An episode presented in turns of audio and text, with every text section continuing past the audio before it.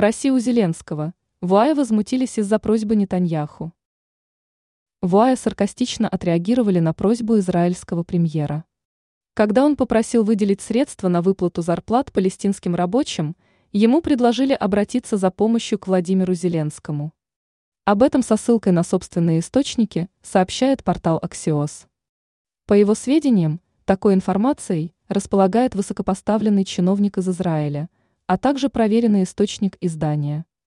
Напомним, что речь идет про палестинских рабочих, которым после начала конфликта на Ближнем Востоке 7 октября Нетаньяху запретил въезд в Израиль. Проси деньги у Зеленского. Так отреагировали в УАЭ на просьбу политика выплатить рабочим заработанные ими деньги. Как подчеркивают источники Аксиос, президента ОАЭ Аль-Нахаяна удивило, что за решением собственных проблем – Израиль решил обратиться к ним. Все потому, что Израиль сам решил не пускать рабочих на свою территорию. Зеленский же получает много денег из-за рубежа, следовательно, может оказаться помощь Нетаньяху. По информации издания, именно такой была реакция главы ОАЭ.